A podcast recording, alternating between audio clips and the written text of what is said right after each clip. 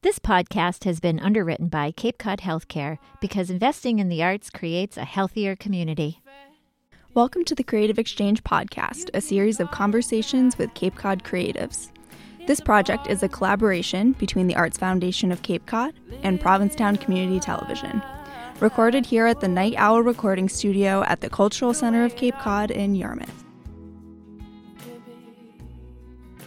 Welcome to the Creative Exchange Podcast. I'm Amy Davies, the Executive Director of Provincetown Community Television. And I'm Julie Wake, the Executive Director of the Arts Foundation of Cape Cod, continuing our exploration of the process. On this episode, we're talking with photographer Julia Cumes about her medium as a vehicle for social justice.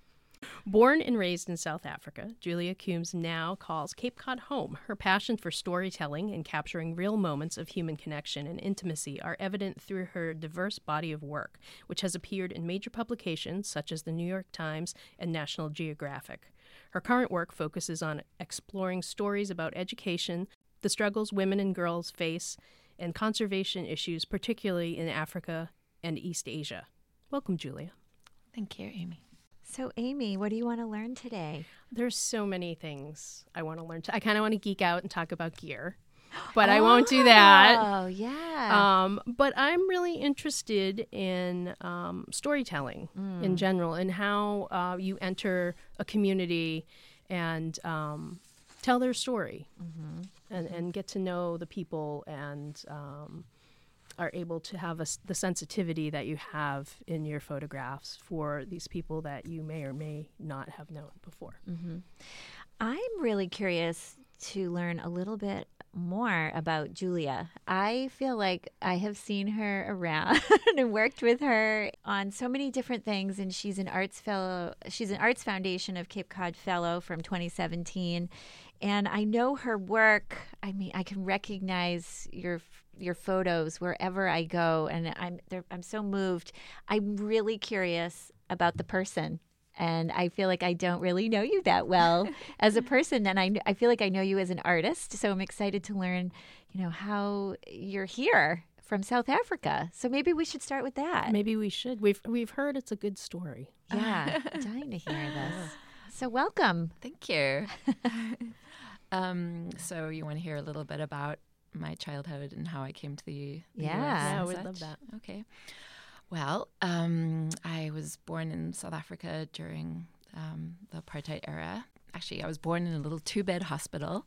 My dad was teaching at what was at the time the only black university in South Africa um, during apartheid the same university that Nelson Mandela and a lot of the political leaders actually attended. So he was teaching there when my sister and I were born. So we were literally born in a tiny little rural two bed hospital. And then moved to Johannesburg, um, where my father taught at another university there. And the whole time I was growing up, my parents were, you know, very critical of the apartheid government and really felt that um, things were not going to change. There was just a sense of things were getting more and more sort of fascistic, and it was martial law essentially when I was growing up. And I think they really were despondent about South Africa's future and um, the idea that their children were growing up in such a segregated, you know, sort of hate filled society. So um, when I was about when I was a teenager, my parents were both psychologists, and when I was a teenager, they decided that we would be moving into this psychiatric residence. My mom took a job leading the psychiatric residence as a way to save money to try to leave the country. so I was a teenager at the time. My parents told us we were moving in there, and we spent the next two and a half years living with uh, about 35 schizophrenic and manic depressive people in close quarters. And of course, none of my school friends were allowed to visit me because their parents didn't approve. I had I think one friend visited. And so for the next two and a half years, I actually spent a lot of time with the residents at the psychiatric residence. And there were fascinating people, actually, quite a few artists there, some really brilliant people who had had breakdowns, um, you know, and either they were bipolar or you know schizophrenic or whatever. So also quite some diagnosed geniuses who had been like writing doctoral exams and had a breakdown. So I was you know in this very unusual environment as a teenager. And um, so after a few years, my parents said that they were going to go and look for a country to move to. And so we went with them to Europe and kind of looked at a few English speaking countries there. And then we had to go back to South Africa to continue school. And they went on to find other possibilities. And they were using the sort of 1980s version of couchsurfers.com, where it was a big book that you called people up ahead of time and made an arrangement to come and stay with them. And in, in exchange, you agreed to have people stay at your house in South Africa if people were to come there. And um, so they literally went, you know, to other English-speaking countries, you know, United States, Australia, and um, not sure they went to New Zealand, Tasmania, Canada, and were basically looking for a country that they could possibly get jobs in and move to. And they were actually on their way to Australia from the US and stopped on the island of Hawaii um, and, and the Hawaiian Islands. Um, they didn't really want to go there, they figured it was a tourist trap. But using that 1980s version of couchsurfers.com, they ended up staying with some lovely people and just had a really magical time there and felt that it was so racially integrated compared to what we were growing up with. You know, you really couldn't tell what race people were. There was a lot of, um, you know, intermarriage Japanese with Caucasian, Chinese, Polynesian, everything imaginable. And so they came back to South Africa and they're like, guess where we're going to move to? I mean, at, at, the time, it was just really a pipe dream. There was a state job that was available um, that my dad could potentially apply to, but he had to prove over the course of time that he wasn't taking a job from an American. So it was quite a process. And we wouldn't know for at least a year whether he would get that job. So in the meantime, they were concerned that we were getting sort of at an older age and they wanted to get us to the states before you know we were out of high school. So they said uh, would you be open to moving to the states without us for a year and potentially staying with an american family? And so my sister and i had to discuss and you know we sort of felt this was a very big decision. And of course we said that we would. And so they put this ad in, in a community magazine basically saying like two young South African girls looking for a home for a year, you know, we'll pay a certain amount of money and in exchange, you know, um, for looking after our daughters. So Americans being the generous souls that they are, about five families came forward and offered, and and we also um, had applied to a really good high school there and gotten in and got some scholarship money and so the next thing we were off to Hawaii with my dad, and he settled us in, and we had a kind of dinner party with these five families, and um, ended up living with one of them who had a daughter our age. And that's kind of the crazy story of how we came to the United States. Wow. Oh, um, I can't believe yeah. that happened. Yeah. That's that's incredible. Yeah, it was a pretty crazy so story. That you're, you're so independent from such an early age. I, yeah, I was literally um, just just about 15 and a half you know, just about to turn 16 when this happened. Um, and the first year was incredibly difficult. I mean, I basically said goodbye to my entire childhood, all my friends, mm-hmm. my parents, everything that was familiar um, to me. And I really had a sense that I'd sort of died and was reborn in a new universe. You know, that was completely unfamiliar. Like all the rules were different. You know, everything from the accents to the way you dress to um, everything was like a new universe.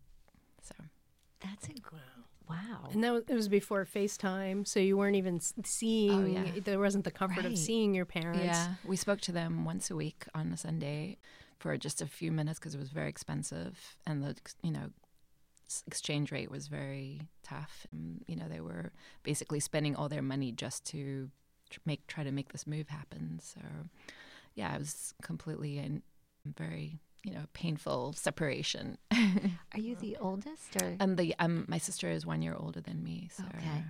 And did they they made it to Hawaii a yeah, year later? so a year later, my dad finally got the job and moved to Hawaii. And then we, my mom was actually still in South Africa doing a PhD, so she couldn't quite leave yet. So she ended up coming another year later. So we basically never really completely lived together as a family again um, because then my sister and I were kind of off to off to college. Yeah, yeah. So it was like sort of a abrupt ending to our childhood. wow. And are your parents still in Hawaii? yes, they are actually on a different island, but yeah, Yeah. they're still there, and you know, they're wonderful. Although looking back, I'm sure a lot of people would be like, "Wow, that's really different than the way maybe American parents." I don't know. It's Well, it's so it's so interesting because they really prioritized your education. Mm, yes, And- it's true. Your who future. you yeah your future and who you were being surrounded Yeah. by and informed by Yeah. and Yeah, absolutely. And they really gave up. I mean, they were very established in South Africa and they had, you know, friends from their entire lives. And so they were really starting all over again. They were in their mid 40s. And of course, at the time, I thought they were so old. And, yeah you know, essentially, I'm kind of the age they were when they left. So, yeah you know, that was quite a realization to imagine starting all over again in another country. This age. Well, I was going to ask you uh, where you found your love of travel, but um, I guess That- after that experience, going somewhere for a short period of time probably isn't Yeah. impactful to your life the way it might be for me who stays at home. Yeah, well, actually, um, I mean, before we came to the United States, we traveled a lot with my parents when we were kids. Um, we traveled a lot in Africa. We had a big old Land Rover and drove around southern Africa, and also spent a few months traveling in Europe. And my parents, my parents just took us out of school, and we traveled in Europe and stayed with relatives in Germany. And so we had that experience of traveling and I always absolutely loved it. It was to me the most magical thing to be in another place and learn about another culture and just be in this you know completely different environment. So I always loved it and embraced it, um, and it never seemed scary to me. And when I came to the United States, you know, I immediately had to adapt to a new environment. I mean, you know, going to an American high school from a South African high school, showing up in long Indian skirts with scarves, and that was the sort of fashion at my high school in South Africa. And then arriving at a high school in Hawaii where on the first day everybody was wearing shorts and my sister and I were wearing these long dresses and scarves and you know it, we were so out of our element and there was such a sense of like oh my god we have to completely change ourselves and adapt um, I felt like it really taught me how to quickly sort of learn to connect with people uh, in a way that maybe I you know wasn't I mean, if you don't leave where your comfort zone, you don't learn to connect with people in different ways. Um, so I think that was like an early lesson about how to connect with people, no matter how different they are from you. Even though it was very hard as a teenager, but easier now. So, when did you discover your love for photography? Actually, in South Africa, um, but my parents gave me a camera when I was about 13 and a half years old. It was an old Pentax Spotmatic, you know, camera. And I just remember putting film in for the first time and going out and photographing. And my mom actually had a dark room when I was a child, and I was always sort of intrigued by what she was doing down in the dark room. It was sort of magical seeming. And so when I got my own camera, I went to my school photography teacher and asked if I could, you know, learn some basics about the lab and just outside of school. And so I did, and I just absolutely immediately fell in love with it and begged my dad to help me build a darkroom, which he did um, help me with. And so I, I just felt like from that moment onwards, you know, I was walking around Johannesburg taking photos and also in the psychiatric residence. Actually, a lot of my first subjects were the psychiatric patients in, in, in the psychiatric residence we lived in um, because they were often just kind of sitting there willing to be photographed. Um, Yeah, and your style is very, you know, up close, very Yeah. present. You've even now, I, I don't know what your work look. I would love to see those photos. Yeah. that's a really that's really interesting because I love how present your photos are now. You really capture kind of the essence of the person you're photographing. Like you feel like you could reach in to the photograph. It's they're Actually, it's funny because I, I actually have found, you know, my archives, like sort of from teenage years, also from when I came to the States, I continued photography. I, my, I always had a scholarship job in high school and later on as well, just basically teaching other students to use the lab and, and changing the chemicals and all that stuff. I found a trove of some of my old photographs and my style you could still see a very very similar style even back then like i can completely recognize like the way i was shooting then is you know not i mean obviously it's you know different but it's, yeah. it's very similar like i think and I notice this when I teach photography that everybody has such a unique way of seeing. You can send 10 people out in one location and they're going to come back with 10 completely different versions of that place. And after a while, you start recognizing your student's style. And similarly with other photographers, you know, people just have a unique way of seeing mm-hmm. from a very young age. And so when you're shooting, because you do have an intimate style, how do you how do you do that? Is it more of a, a street style or what what Well, honestly, the projects that I really care i mean the ones that i'm really excited about the ones that are sort of more intimate and more long term where you get to know people not just i you know that sort of one off quick street grab that feels sometimes can feel a bit exploitative especially if it's people in vulnerable situations so i prefer a more in-depth story where you you know really get to know the person or have some kind of you know proper contact with them and ask them questions and let them know that you're not there to exploit them, but rather to tell their stories in, a, in an authentic way. So that's really my preferred version of photographing. I wouldn't really say I'm a street photographer, although when I travel, I take you know street photos. Or if it's part of a story, then you know street photo can can be part of a story, but that's really not essentially the the, the kind of the more storytelling mm-hmm. images to me are the more moving more real feeling. So you sort of are like embedded in the, the situation. Well, for I, instance, um, you know, I've worked on um, different kinds of projects. One I did, this would be a good example of one I did in India about this very sort of antiquated system of religiously sanctioned prostitution where young girls are married to this deity and once they're married to this deity they spend the rest of their lives basically working as sex workers and everybody's making money off of them. So when I was working on that project, I interviewed quite a lot of these young girls um, and i also interviewed like social workers who worked with them and i interviewed organizations that were involved in empowering them schools that were involved in teaching their children to try to break the cycle. So everybody who saw me photographing knew what i was doing there. It wasn't just like some random person taking pictures of them without explanation. Um, and there was a sense of, you know, I did a lot of interviews, asked them questions, try to give them the opportunity to share their story. So it wasn't a superficial version, it was an, a more in depth, you know, sort of storytelling. So, since we're on that subject, um, your focus has been on the struggles of women and girls. And when did that interest start? Because it's it's really you've really gone in in deep. Yeah, I think that you know having grown up in South Africa was sort of really influenced my interest in in telling stories that I felt were not being heard or needed to be told. In South Africa, when I was growing up, there was such censorship.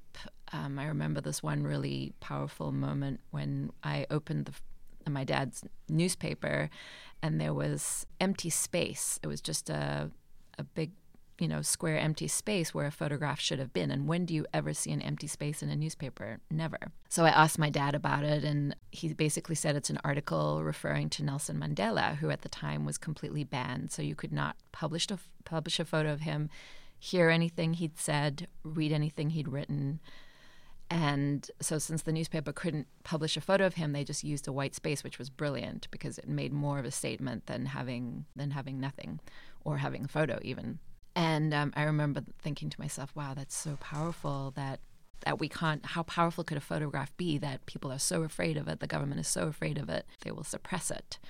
So i think you know between that and other uh, moments where you know South Africa was written into the constitution was actually that whites were superior and that men were superior I mean there was all you know it was just so blatantly awful that I always had this incredible sense of injustice about it, and mm. um, you know, just really felt like a, um, just I did not feel aligned with the, the, the powers that were in in control at the time. And just so I always felt this feeling of there were vulnerable people, there were uh, you know, people whose stories were not being heard because of who they were, and so I think that that sort of sense of and women obviously were I felt I was seeing more voicelessness amongst women. There was just a sense that you know women didn't get the same kind of credence that men did or the same kind of positions of power Yeah. you know so that was one of the things So you saw an opportunity to do that. yeah so i think i always felt like I, I think maybe i and also as a woman as a girl and as a woman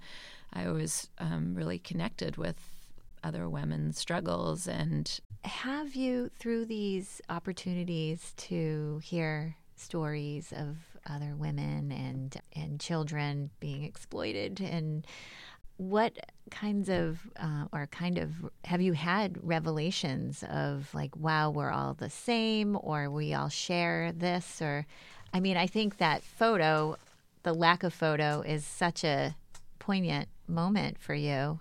Yeah. Where you were like, what a difference a photo can make. Oh yeah, um, yeah. I definitely have had many moments where I've just really realized that a lot of the people who I have met or photographed who are in very vulnerable situations are just there because of the chance of birth and you know sort of. Um, I remember interviewing women in a brothel in India and you know, so many of them just were so incredibly disempowered. They were basically there because their families had put them into the situation because their families were poor and this was a means of getting money. And um, so they were, you know, being already exploited by their families and then by the brothel owners and the men who were treating them badly. And then on top of it, if it, they had no recourse. So when somebody was abusive to them, they could they tried to report it to the police, but then the police end up basically say, you know, threatening to take them in, and the pu- police are very abusive to them, and often will, you know, take sexual favors, you know, threatening to, you know, a- arrest them otherwise because they're prostituting themselves. Um, so they just were so incredibly disempowered, and people afterwards, when you know, I actually did like a multimedia piece of this story with their voices and and people would say to me how come these women talk to you? Like why would they want to? Why would they share their stories with you? And i thought about it. What struck me was that nobody in their lives everything that they was that was expected of them was either people either wanted sex from them or their children wanted money from them. Nobody ever asked them what their experience was. So it was, I think, to them very empowering and validating more than anything to have somebody ask them about their experience. And so they told me their stories very passionately and very openly because I think it, they felt validated that this, you know, white woman from another country was actually bothering to ask them about their experience. So that's one thing that I realized early on as a photographer that if you're coming from a respectful and a, a place of respect and interest rather than a place of exploitation, you know, people will share incredibly intimate stories with you because they understand that you are really interested in what they have to say. So I think that I always say that, you know, about 80% of photography is really about connecting with people. You know, the rest of the technical stuff, anybody can learn the technical stuff. But the stuff that really is the powerful stuff is about connecting with people and, and finding a way to really communicate human to human. And so that's something I I think that informs a lot of the work I do. I mean, I did, you know, stories here on the Cape about breast cancer, and I'm working on another project right now that's also a sort of very intimate project. Um, and I think if you approach it, you, approach human beings as, as, you know, a loving, open hearted human being, people will share very powerful stories, and those stories will then affect other people and move other people. And, you know, it has this kind of um, rippling effect then that others will be moved by those stories. And that's my hope as a photographer to make small changes through storytelling. You know, Can you tell us about the new project? Yeah. um, yeah, I I, this is kind of the first time I'll be talking about it publicly. My new project. Um, so I have a um, a nephew who is trans. My sister's daughter, at the age of five, um, basically said, "I'm a boy," and um, so the last five years, um, I've been kind of very involved in um, his process. he's now living as a boy. And so, because of his experience, I've just sort of gotten so invested in that the whole um, sort of question about gender identity and transition and all that. And it made me think about my own community here on the Cape and how sort of invisible the trans community is. And I think it's partly because it's a tourist economy and small town New England, that kind of thing. Um, so I've actually started a project doing portraits of um, trans people on Cape Cod. Have had oh, it's you know, I've I've probably done about six shoots so far, and have sort of similar to my breast cancer story, where it's very collaborative and in-depth interviews, and basically ask people how they want to be photographed, you know, what their story is, and what story they want to tell. And um, so I'm sort of going to couple the, you know, these large images with the storytelling, um, and the stories are just so powerful and moving, and I'm all the people I've met through this project so far have been just inspiring and interesting. And um, it's cool. I get to ask questions, and people have been so open with me sharing their stories. So that's my wow. new project. Yeah.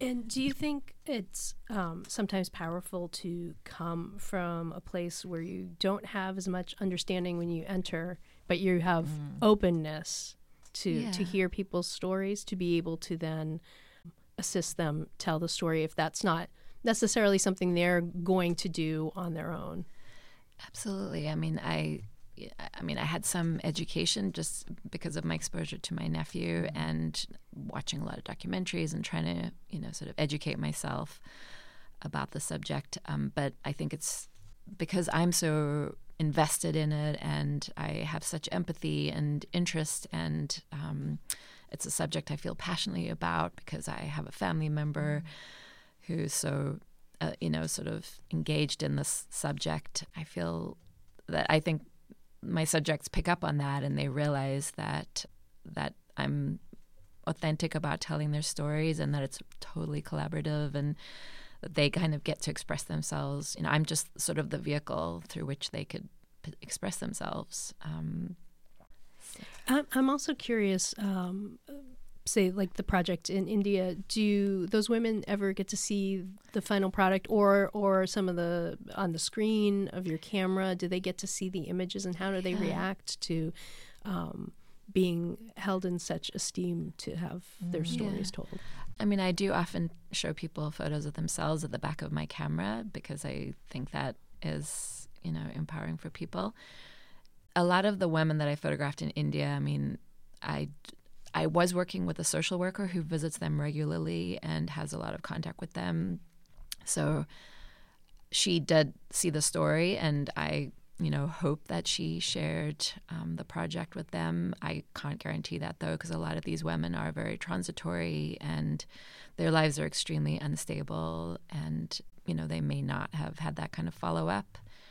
But I have had other situations where I've showed people images and given them prints afterwards. If if I'm able to, if there's mm-hmm. that kind of contact, then I do try to you know give people prints and you know have them sort of see the final product I've actually witnessed an opening of your breast cancer uh, shoot, and uh, it was incredible because she had the women there who she photographed, and just for, to see them see themselves was really powerful. It gave me chills, you yeah, know, that it, they had evolved into, you know, they were in different stages and yeah, and those prints they were also like sort of almost life sized. Yeah. So um, for them to see themselves in these sort of life size prints, um, I mean, they seemed to really enjoy it. They did, and their families, yeah, really were like embracing them, and it just was.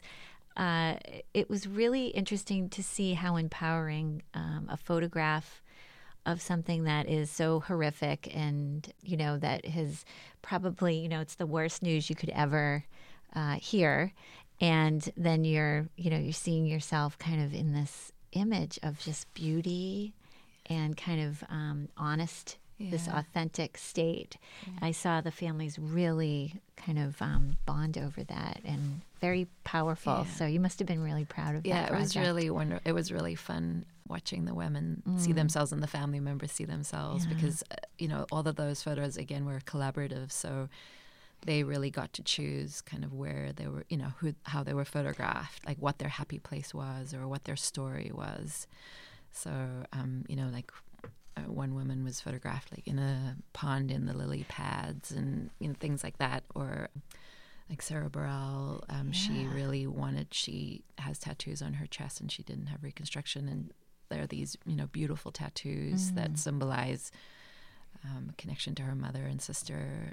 And um, so she wanted th- to show those tattoos. So everybody kind of chose how they wanted to present themselves. And so, you know, I think it was fun for them to see how what they envisioned, you know, Yeah, what was the goal of that? Because I mean, I'm not describing it as the way it really should be translated because what you did was really, really beautiful. So, what was the end goal for that? The stories of these families and Yeah, I think the end goal was to tell people stories. You know, I mean, uh, that exhibit. You know, peop a lot of people saw that because it was at the cultural center for mm-hmm. a while, and then it traveled to a few other places. And it actually sprung out of the initial photo, which was of this woman who called me up many years ago and basically said, "I'm about to have a double mastectomy or a mastectomy, and would you be willing to photograph me the day before because I want to sort of memorialize this moment." Mm. And that's actually how this project started because I got this, you know, beautiful photograph of her. She actually had the line drawn in her chest by the surgeon the day before because you know they to you know make sure it was um, centered. And so, I, and she just has this amazing expression in her face, um, just sort of like a sort of vulnerable and yet very powerful expression. And I had that photograph in some other shows, and people would come up to me and say, That photo just moved me so much. And let me tell you my story, or let me tell you my sister's story, or my wife's story. Or, you know, so many people seem to have this emotional connection to that image. So I started thinking about all the other people out there who had similar stories. And actually, I had some friends who had gone through breast cancer, and um, it just seemed so prevalent in my life all of a sudden. So I felt that it just needed to be explored further. And, you know, what is the point of any art, right? Is to uh, move people and maybe make, get them to think about things in a different way or get them to care about something that they might not otherwise think about or empathize or It's definitely a great example. We always talk about this at the Arts Foundation is how we use art to tell very complicated stories, right? And I think your new project is a really another really good example of that is how the artist just has a way to navigate that like nobody else. And um, and so that's, you know, to us at the at the foundation it's it's really critical that we see artists like you doing this type of work. So it's incredible. Another question for you that I was thinking of when you were um, talking about kind of your pilgrimage here to the States. Um, when did you go back to South Africa? Because I know you go back. yeah And what was that like and what projects came out of that? Yeah. Um, I actually went back when I was off during graduate school for photojournalism. Uh, you know, I studied photojournalism and I had to produce a master's project. And so the master's project I ended up doing was about kids growing up in post apartheid South Africa. So this was about seven years after apartheid ended. So I went back and got a very small grant to do this project where I basically recruited about seven kids from different racial and economic backgrounds and and kind of followed their lives for a number of months. And some of the kids I actually recruited from the school I went to as a child. So I literally went back to my own neighborhood, which when I was growing up was completely segregated and white, and now was much more integrated. And um, so these were the first kids who were born after apartheid ended. So at this point, you know, it was only seven years, so it was pretty early on Yeah. after apartheid ended. But um, so I just kind of wanted to see how South Africa was changing and how these kids' lives, you know, were different than maybe their predecessors would have Than been.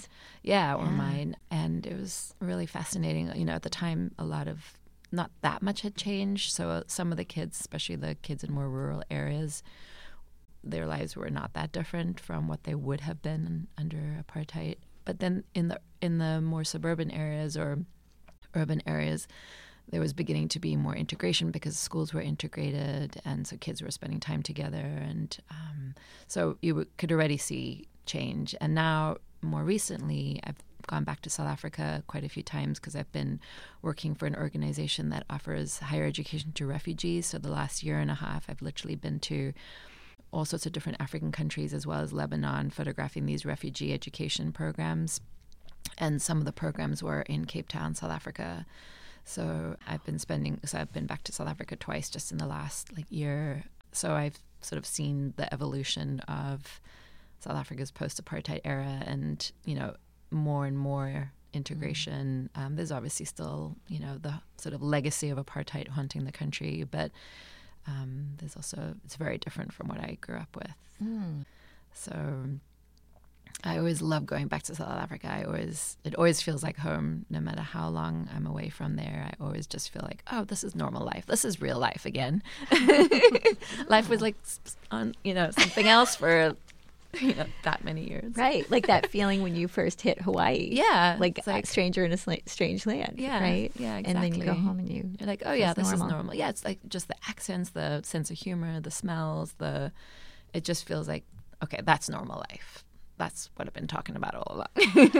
Do you have any desire to go back permanently? Um, I mean, every time I'm there, I always feel like, oh my God, I could move here in about two seconds. But, you know, there's also so many things about it that are very difficult. And there's just, you know, economically, it's still struggling and there's a lot of crime. And, um, you know, there isn't the kind of opportunity there that you know that I've I mean I I am very grateful to all the educational opportunity I've had in the US and um, I mean I know that I've had incredible opportunities here that I wouldn't have had had I stayed there but of course you know your childhood heart is always kind of pining for the place where mm-hmm. it was formed you know the mm-hmm. landscape the wildlife the feeling the you know the atmosphere um, and South Africa is a very, very exciting place to be. It's very racially, you know, sort of diverse,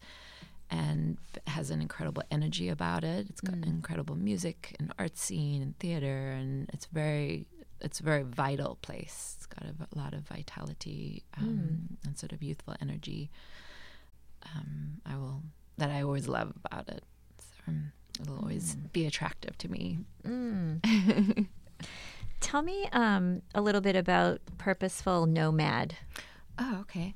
So in in the last um, year or so, I connected with an organization, a women's travel company, and I led a group to Cuba. Um, earlier this year, a group of women, uh, like a photo workshop to Cuba for a week, and it was really wonderful experience. Um, and I'm actually going to be leading another one in this coming March to Cuba again with the same organization, Purposeful Nomad. So it's a women's organization that basically, you know, offers adventure travel that's also sort of meaningful. So you connect with community as well as have you know wonderful um, travel experiences. So it's it's sort of trying to take travel to a slightly more meaningful community engagement level. Um, so it's a great organization and And do you mentor during the week? I basically how to teach them photography. I mean, Yeah. basically we do like an initial sort of introductory slideshow, and Yeah. then as you know, we go out and photograph things that I think are interesting to photograph, and then we um, have one-on-one critique sessions where the students meet with me, uh, the participants meet with me individually, and then we have a final sort of slideshow slash dinner at the end. That's like very celebratory, and everybody gets to see each other's work. And Um, I also take photos of the participants the whole time. So at the end, we also have like a really fun, you know, slideshow of everybody having an awesome time in Cuba. That's incredible. Um, I've, Such I've learned, a fun journey. I, yeah. Every year I read about it and I'm like, I really got to do that one of these years. It is. It was really fun. Um, the it's such a bonding place to be as well because you don't have a lot of internet connectivity. Okay. So every night we would have dinners together and have great conversations, and you really bond. I mean, you really bond. And so the group that I went with uh, in March, we've already had like two reunions since um, since we came back, and you know they're already like where's the next workshop going to be? You know so we're talking about maybe doing one in um, the greek isles or um, vietnam or something you know down the road. So we need a field trip. Amy. Yeah, I think we need to take the show on the road. We need to do a podcast. cuba from- cuba's definitely one of the most like interesting places in terms of the arts and everything as well and I have to say this one thing about Cuba that amazes me. So, ironically, the artists there are the wealthy people in the society. What? Yes, because unlike everybody else who makes makes twenty five dollars a month, you know, Yeah. because that's the way the communism works, artists have access to global markets. So, um, and Cuban art is like a hot commodity. So the artists are the wealthy people in society, and they're really revered there. The culture really, really respects the arts, and um, so Oh, I need to learn more about that. That is yeah, really it's interesting. amazing. It's really incredible. We, it's funny because when we were on our trip, I would see a nice house, and I'd be like, "Oh my god, who would live in a house like that?" And our guide is like, "Oh, that must be an artist." I was like, "If are you like, "What?" Yeah, As it should be. yes, exactly. That's incredible. So you have a gallery slash workshop slash studio space here at um, the Cultural Center. Let's talk about how people can become involved in um, in your photography, whether they are viewing or participating. Yeah, so I have a space here, a really beautiful space upstairs where there's five artist studios, and mine is um, one of them. The idea is, you know, for a community to be able to see our work, um, so people can come here anytime during the hours that the cultural center is open, nine to five during the week, and then uh, a little bit more limited on weekends, I think till noon or something. And then also, I teach classes, and the idea is that artists are sort of mentors in the community as well. That people can connect with. And i you know have mentored um, young students you know teenagers. And i've also worked with the rise and shine program which is a wonderful program here at the cultural center that teaches at risk youth or offers programming to at risk youth. People can come by you know and see the work or they can take a class i also offer i also teach classes here um, in the in the evenings um, at different periods of time not all year long, but when I'm around long enough to teach a class.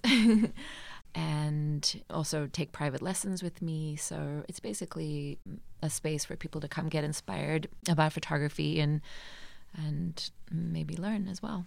Fantastic. So, Julie, what was Oh, your? What did you learn? yeah. What did you uh, learn today? What didn't I learn I today? know. Um, I learned more about Julia Cumes that I just had no idea what a fascinating person you are. And I, I feel like there's way more. There's way more. We have to have coffee. Okay. There's got to be a part two to this because um, that is really interesting and it, it makes so much sense about why your work is so powerful Absolutely. and I just I, I'm really so happy that you're here on Cape Cod. So thank you for for the work that you do, mm-hmm. and I just can't wait to see what you're doing with your transgender focus and and that exhibit is just going to be it's so timely and powerful. So thank you for the work that you do. Thank you. Thank you so much for listening, and thank you again to our guest photographer, Julia Cumes. For this episode of the Creative Exchange podcast, I'm Amy Davies, the Executive Director of Provincetown Community Television. And I'm Julie Wake, Executive Director of the Arts Foundation of Cape Cod. Until next time, arts matter. Support for the Creative Exchange podcast is made possible by Delbrook JKS. Music for the Creative Exchange podcast is the work of Jordan Renzi. produced in association with Billingsgate Records by Jordan Renzi and Andrew Staker at Big Red Studios in Wellfleet. The Creative Exchange podcast is brought to you by the Arts Foundation of Cape Cod, Provincetown Community Television, and the Cultural Center of Cape Cod in South Yarmouth. in the desert to the oasis. This time know this time.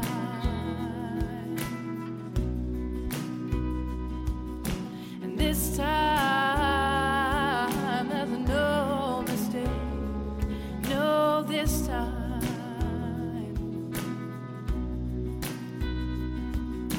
And this time, I'm not afraid. listen.